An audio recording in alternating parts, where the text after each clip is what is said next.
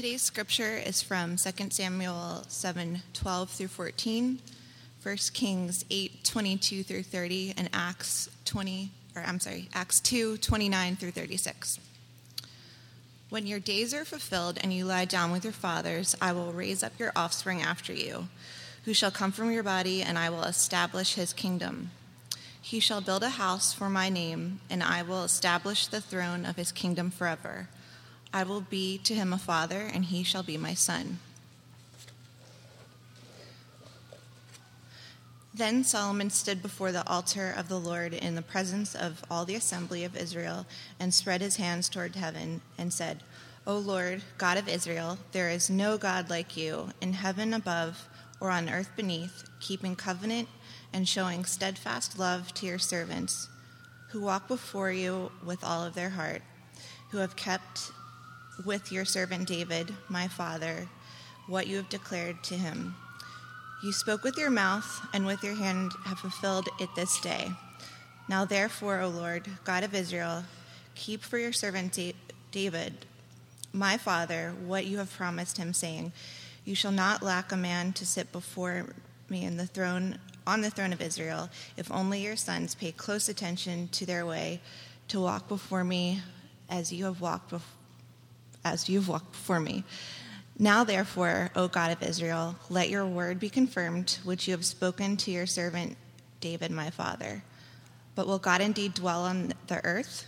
Behold, heaven and the highest heaven cannot contain you. How much less this house that I have built?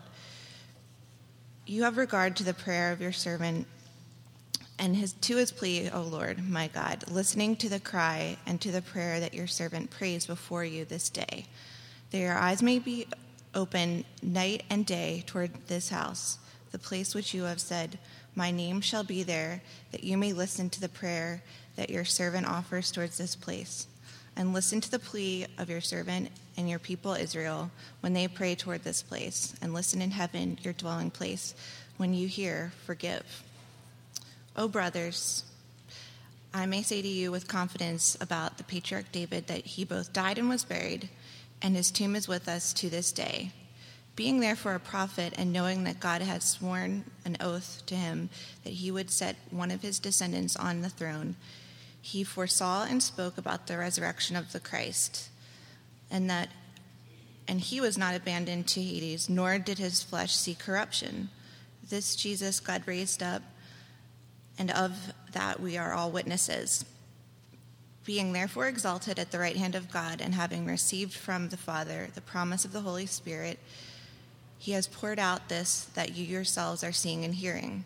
For David did not ascend into the heavens, but he himself says, The Lord said to my the Lord said to my Lord, Sit at my right hand until I make your enemies your footstool.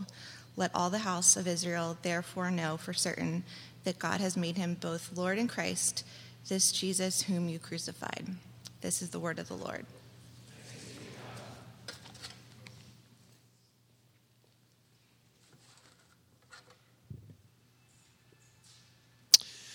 Well, good morning, everybody. It's great to be with you. We've been, um, in the month of November, we focused in on prayer, and we spent time just looking at throughout the different passages of Scripture and through the Bible how prayer develops throughout the redemptive story. And each uh, part of the Bible has a little bit more to inform us about, and we also see fulfillment of those things that we've learned in the gospel in Jesus Christ. And so uh, as we've moved into our Advent season, we decided to just continue looking at prayer together, but understanding the advent of the coming of the Son of God uh, through the lens of prayer and what that shows about him and what it shows about what he's accomplished. And so that's what we're going to do uh, together today. And I'm going to briefly just look at uh, this these passages.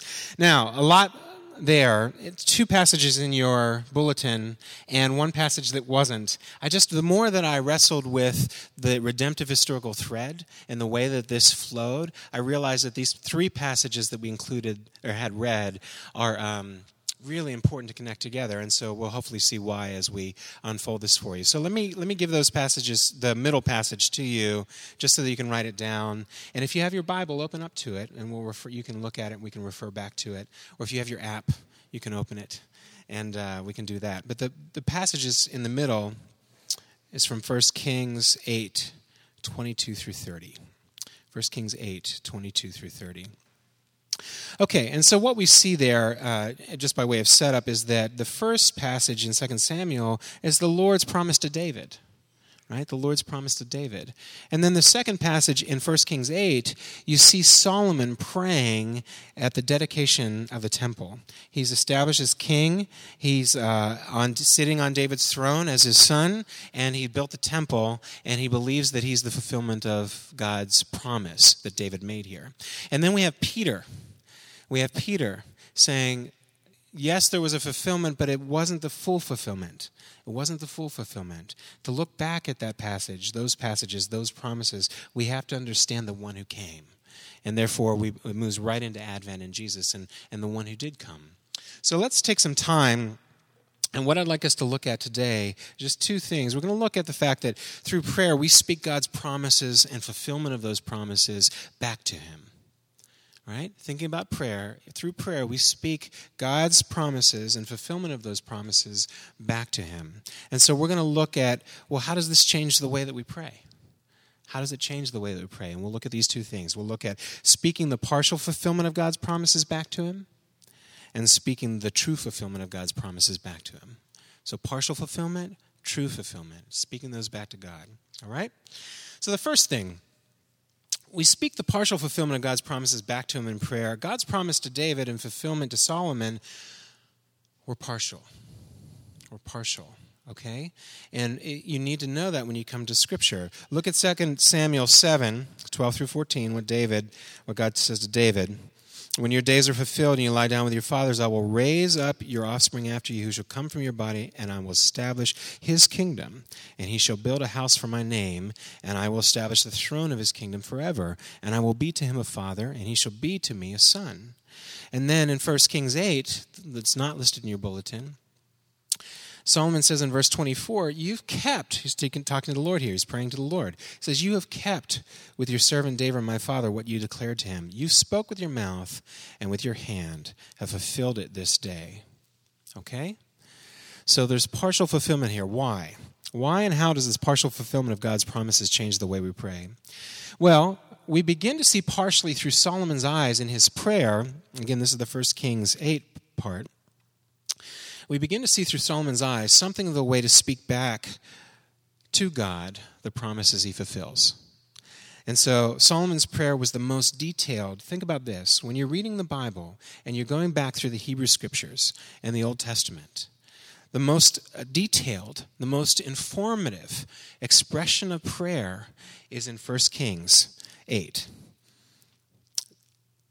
It's the most uh, most developed expression of prayer to this point. And it occurred at the dedication of the temple.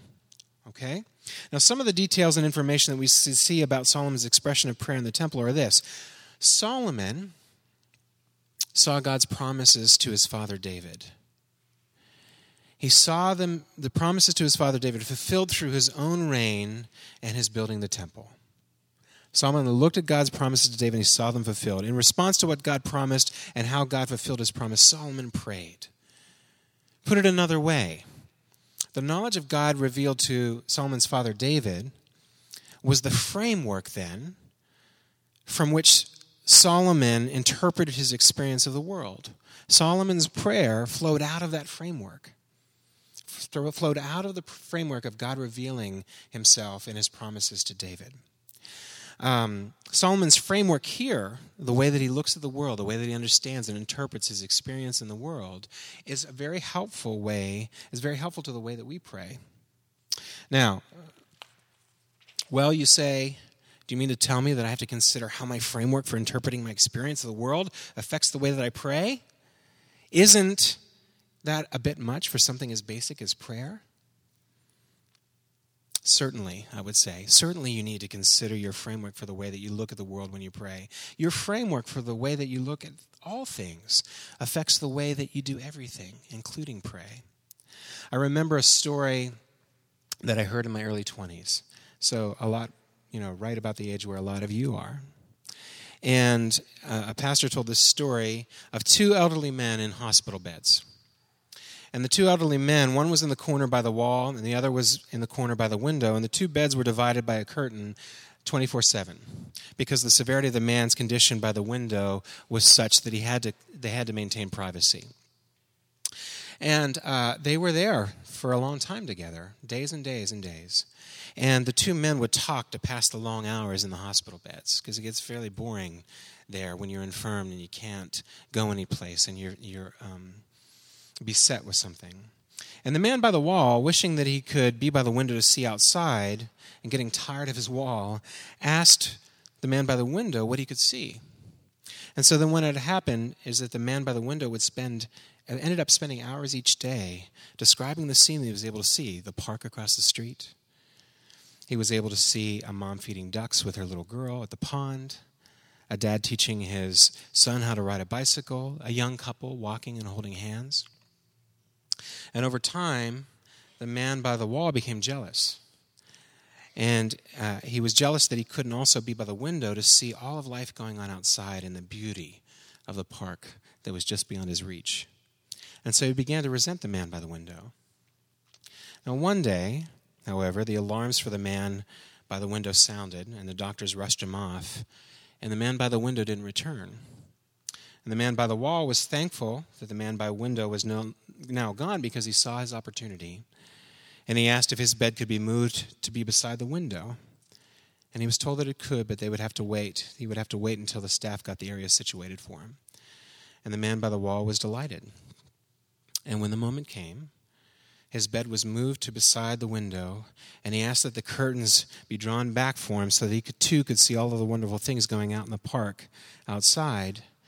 And when the nurse drew the windows back, the curtains back, the only thing outside of the window was the wall for the opposing wing of the hospital.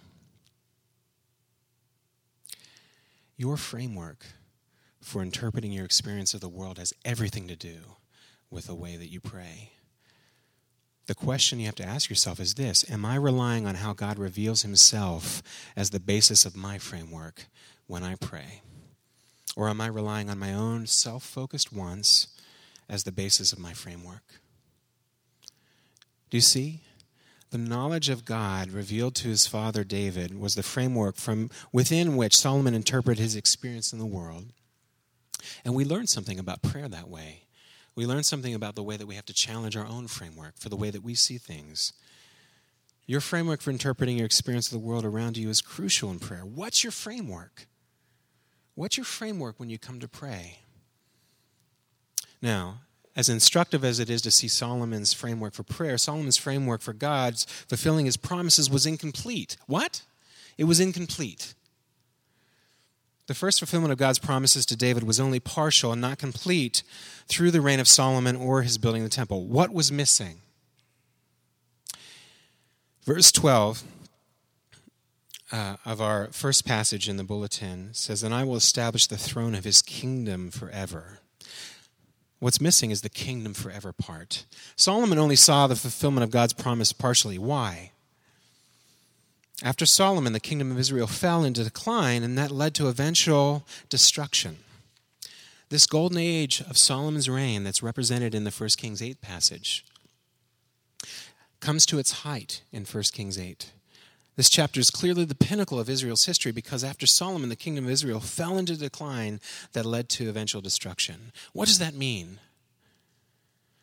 That's why we've included Peter's ex- explanation of God's promises and fulfillment of the promise to David. In Acts two, written in your bulletin, Peter taught that the men of Israel, that David, and by implication Solomon, could not be the fulfillment of God's promises because David lay dead in his grave to that day. There was more to God's promise than David, to David than just Solomon and the temple. Although Solomon was the first fulfillment of the promise, the fulfillment was partial, and there was more fulfillment to come. Peter says David saw this. It's important that you do too when you go to a prayer in the scripture and you use it as a basis to learn how to pray. So, what does God require of us? What does God require of us if that's the case? Well, I think you should give some thought. I think we should give some thought to the framework for interpreting your experience of the world that you bring into prayer with you. Give some thought to that framework. Evaluate whether your framework is based on God's revealing himself in his word, or whether it's based on some other criteria that you have. It is crucial to prayer that your prayer begins to flow out of God's revealing of himself instead of your own self-focus. And that means, friends, that means that you've got to read your Bible daily. When's the last time you cracked open the scriptures and read? Do you have that as a habit? You receive and are shaped by other people's words all day long, every day. How will that not also affect the framework with which you interpret all things? The question is whether your framework is the question isn't whether your framework is affected by the words of God or others or not. The question is that all the words you encounter day in and day out shape the way that you look at the world. And so, what's shaping you most? Whose word do you go to most? Is it somebody else's word? Or is it the living God's word about you? So, when you speak the partial fulfillment of God's promises back to him, you're letting his word shape your framework for interpreting your experience of the world. But you're also looking for something more. You're looking for something more because it's not the full fulfillment. You're looking at, and this is our last point, you're looking at speaking the true fulfillment of God's promises back to him. Look at uh, Peter's explanation of how God fulfilled his promise to David in Acts two. I'm going to look at verse thirty and verse thirty-six in part. Being therefore a prophet, and knowing that God has sworn with an oath to him that he would set one of his descendants on his throne, he foresaw and spoke about the Christ. And then in thirty-six, let all the house of Israel therefore know for certain that God has made Jesus both Lord and Christ. Here we come to Advent. Here we come to the revealing of the Lord himself. The Lord reveals himself in the person of Jesus. And Peter says this, and he argues it, and he argues that he's the real fulfillment, the true fulfillment, the final fulfillment of what David originally prayed. The Old Testament, look, the Old Testament comes to an end. I know it's hard. The Bible's a hard book to know. It's big. It's unwieldy. And you've got so much history and the way the book's fit together and who's doing what. It's like a huge house that you don't know where all the rooms are. You don't know where everything's at. It takes a long time to figure out and get your pace with it. But you got to start. And you got to start when you're going to let what God's word, what God reveals about himself shape your prayer. The Old Testament comes to an end without the promise God made to David being fulfilled fully. And after a gap of about four hundred years, Jesus of Nazareth is born. He's born, and he, he grows up, and he begins ministry. And he declared that his role is to fulfill everything that was promised, everything that's promised and came before. So how are we to understand Jesus and the fulfillment of God's promises?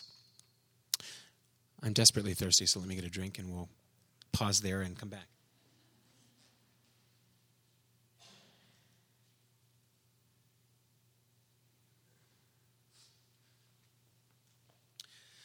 One of the, uh, as we follow along with the passages from Sunday in the home meetings uh, during the week, we also have a companion reader that we work our way through. So we have the study itself, but there's a companion reader. The companion reader for this series is Graham Goldsworthy's Prayer and the Knowledge of God.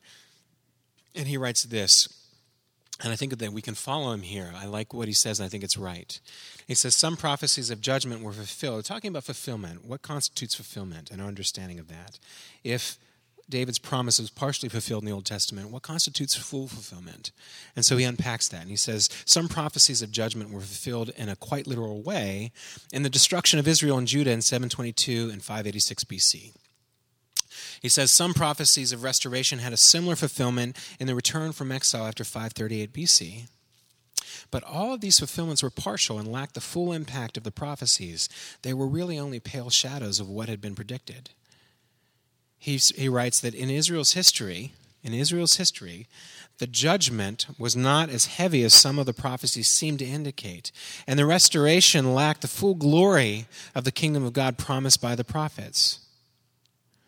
So it's only when we get to the New Testament that it's maintained that the real fulfillment is at hand through the person and work of Jesus of Nazareth, the man who was also God, who was born of a manger and grew up as a carpenter in a poor ancient Near Eastern middle family. And he was a Jew. He was part of a marginalized people in the ancient Near Middle East. And the New Testament then shows us that the events of the earthly ministry of Jesus, including his death, including his resurrection, including his ascension, followed by Pentecost, where he sends his Spirit, they all determine, they all determine the understanding of what fulfillment is. Do you see that?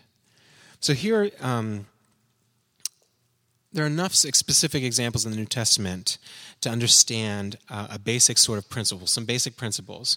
And you might want to think about this as you think about Jesus fulfilling the roles that were promised, the roles that were promised to David, the roles that were promised to Solomon, through Solomon, the roles that were promised all over Scripture. Here it is. All prophecy is fulfilled at the first coming of Jesus in his life, death, and resurrection. Right? Jesus claimed that for himself. The second point is that all prophecy is being fulfilled. So it was not only fulfilled, but is being fulfilled in the present age as the gospel brings in those who are believing into the kingdom of God by faith. So it It was fulfilled, it is being fulfilled, and all prophecy will consummately be fulfilled in the whole universe when Jesus returns in glory to judge the living and the dead. Now, that's a lot. That's a lot. I get it. Let's try to put it more simply. All prophecy, everything the Old Testament says, the promises of God, all of it is fulfilled in the coming of Jesus, Advent. And Jesus comes, think about this. Maybe you haven't thought about this. Jesus comes in three ways. Did you know that? He comes in three ways. He came in the flesh in the gospel event. That's one. Two, he came in, in his Spirit at Pentecost to indwell his people, the church. That's two. And finally, he will come in glory to judge the living and the dead. Now, speaking back to God, the partial and the full fulfillment of his promises is not of interest to us solely because it tells us what will happen one day, but it tells us about the three comings of Jesus and how we're to relate to them as we pray. What the prophets tell us about God's promises and fulfillment of those promises is significant to our prayer because it applies first to Jesus and then to us here and now. We are those, as Paul writes in First Corinthians, we are those on whom the end of the ages has come. It's uh, chapter ten, First Corinthians chapter ten, verse eleven. Now these things happened to them as an example, but they were written down for our instruction, on whom the end of the ages has come. Advent, then, is about the coming of the one in whom everything is fulfilled, in whom you are fulfilled. And not only fulfilled past tense, but is being fulfilled and will be consummatively fulfilled. Do you understand that? Do you understand the richness of the story, that it's not just located in one place in time, that's located all throughout time? And that when you pray and you understand the fullness of God's promises, you let that shape your prayer, that you're seeing the scope of the story. You're not just seeing one part of it. When I read to my kids, I'll sometimes say, the end, and stop reading to see if they're listening. Anne-Marie, and they go, oh, Dad, that's not the end of the story. Anne-Marie has a similar thing. It's a little more uh, edgy. And she says, uh, and the sharks ate her. What? What? Yeah. Dumpy the dump truck and the sharks? No. Uh, or think about the Princess Bride. You remember the Princess Bride? Kissing comes. Oh, I don't want to hear the story. Well, maybe I'll hear a little bit more of the story, right? Uh With the gospel, you can't just stop mid-story when it comes to God revealing himself and shaping the way that you pray and shaping your framework. You can't just stop in the middle of the story. You can't go from the middle of the story to yourself. You have to let that story point to the coming of the one who fulfills everything. And then you pray based on what he's done. But you also, and lastly, you see that the one who came, came in your place. Look, Solomon, First Kings eight, the association of the kingly prayer with the dedication of the temple, points to a link between prayer and the kingly reign of Jesus, who is the new temple. He's your temple. He's where you go to meet God. He's where you go to talk with God. And the promises in Second Samuel fourteen, they had their first partial fulfillment in Solomon's reign and building the new temple. But the true fulfillment of those takes place in the resurrection of Jesus, the true Davidic king, who ascends the eternal throne in the resurrection and ascension of Jesus. Do you see that the role of Solomon in his prayer of the dedication and sanctification of the temple are ultimately fulfilled in Jesus? Do you see that prayers of Jesus here on earth in intercession for us in the temple of heaven fulfill a similar role in the ultimate dedication and sanctification of the new and heavenly temple. Friends, what does God require of us in this? The gospel transforms your framework for interpreting your experience in the world from the inside out entirely. So to speak back to God, both the partial and the full parts of his promises, uh, is what you should be after. Don't just stop in the middle of this story. We do that all the time, and we see Christians do that all the time. You pull a piece of text out of the Old Testament or out of the New Testament, and you isolate it, and you just relate it directly to your desires without checking your framework. That's not what God desires for you. And a lot of you struggling to change and struggling to live life that's different because of the gospel end up resigning. End up resigning and saying, that's just the way that I am. That's not what Jesus says. He didn't come to leave you as you are. He came to make you like him. See the larger story. Pray based on that. Pray based on the one who, when he prayed, it went silent, and there was no response except judgment on the cross, so that you might come boldly as sons and daughters into his presence without judgment. Your prayer life won't remain the same because of the God who was born as a baby and grew to do all of these things and more for you, so that you could be free to speak back the wonderful promise and fulfillment that he's had on your behalf. Let's pray.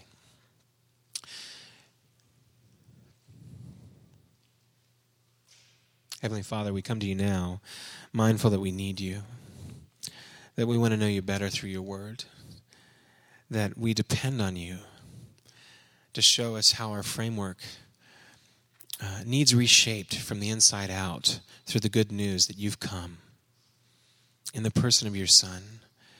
And that when we come to the Scripture and we try to learn to pray from the prayers that are there, we can't just stop with someone like Solomon, who was a wonderful servant of you and a brother to us now through Jesus.